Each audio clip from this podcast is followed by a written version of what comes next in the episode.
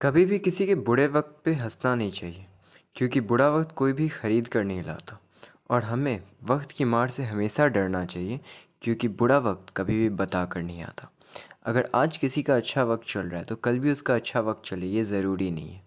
अक्सर देखा गया है इस समाज में, इस सोसाइटी में, कि अपने से नीचे तबके के लोगों को, अपने से अहदे में नीचे लोगों को, या फिर जिनका बुरा वक्त चल रहा है, जो थोड़ी परिस्थिति से लाचार है, उन लोगों को लोग ज़्यादा ही मज़ाक बनाते हैं। लेकिन हमें ऐसा बिल्कुल नहीं करना चाहिए, क्योंकि कब किसका वक्त बदल जाए, कब कौन सा राजा रंग बन जाए और कौन सा रंग राजा बन जाए, कुछ नहीं कहा जा सकता है। इसीलिए अगर आपका अच्छा वक्त चल रहा है तो जितना हो सके लोगों की मदद कीजिए, क्योंकि इंसानियत का मतलब ही है मदद। तो इंसानियत दिखाइए, हैवानियत नहीं।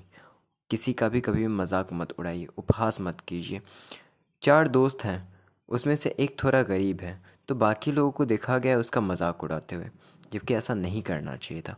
और ज़्यादा उसे प्रोत्साहित करना चाहिए कि चिंता मत कर, आज तेरा वक्त बुरा है, कल तेरा भी वक्त अच्छा आएगा। इससे क्या होगा कि अगर इन फ्यूचर आपका वक्त बुरा आता है और उसका अच्छा आ जाता है, क्योंकि वक्त है, हमेशा बदलता रहता है तो उस टाइम में वो आपकी बहुत मदद करेगा।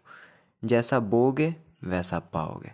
और दूसरे के साथ वैसा ही बिहेवियर रखिए जैसा आप चाहते हैं कि दूसरा आपके साथ करे।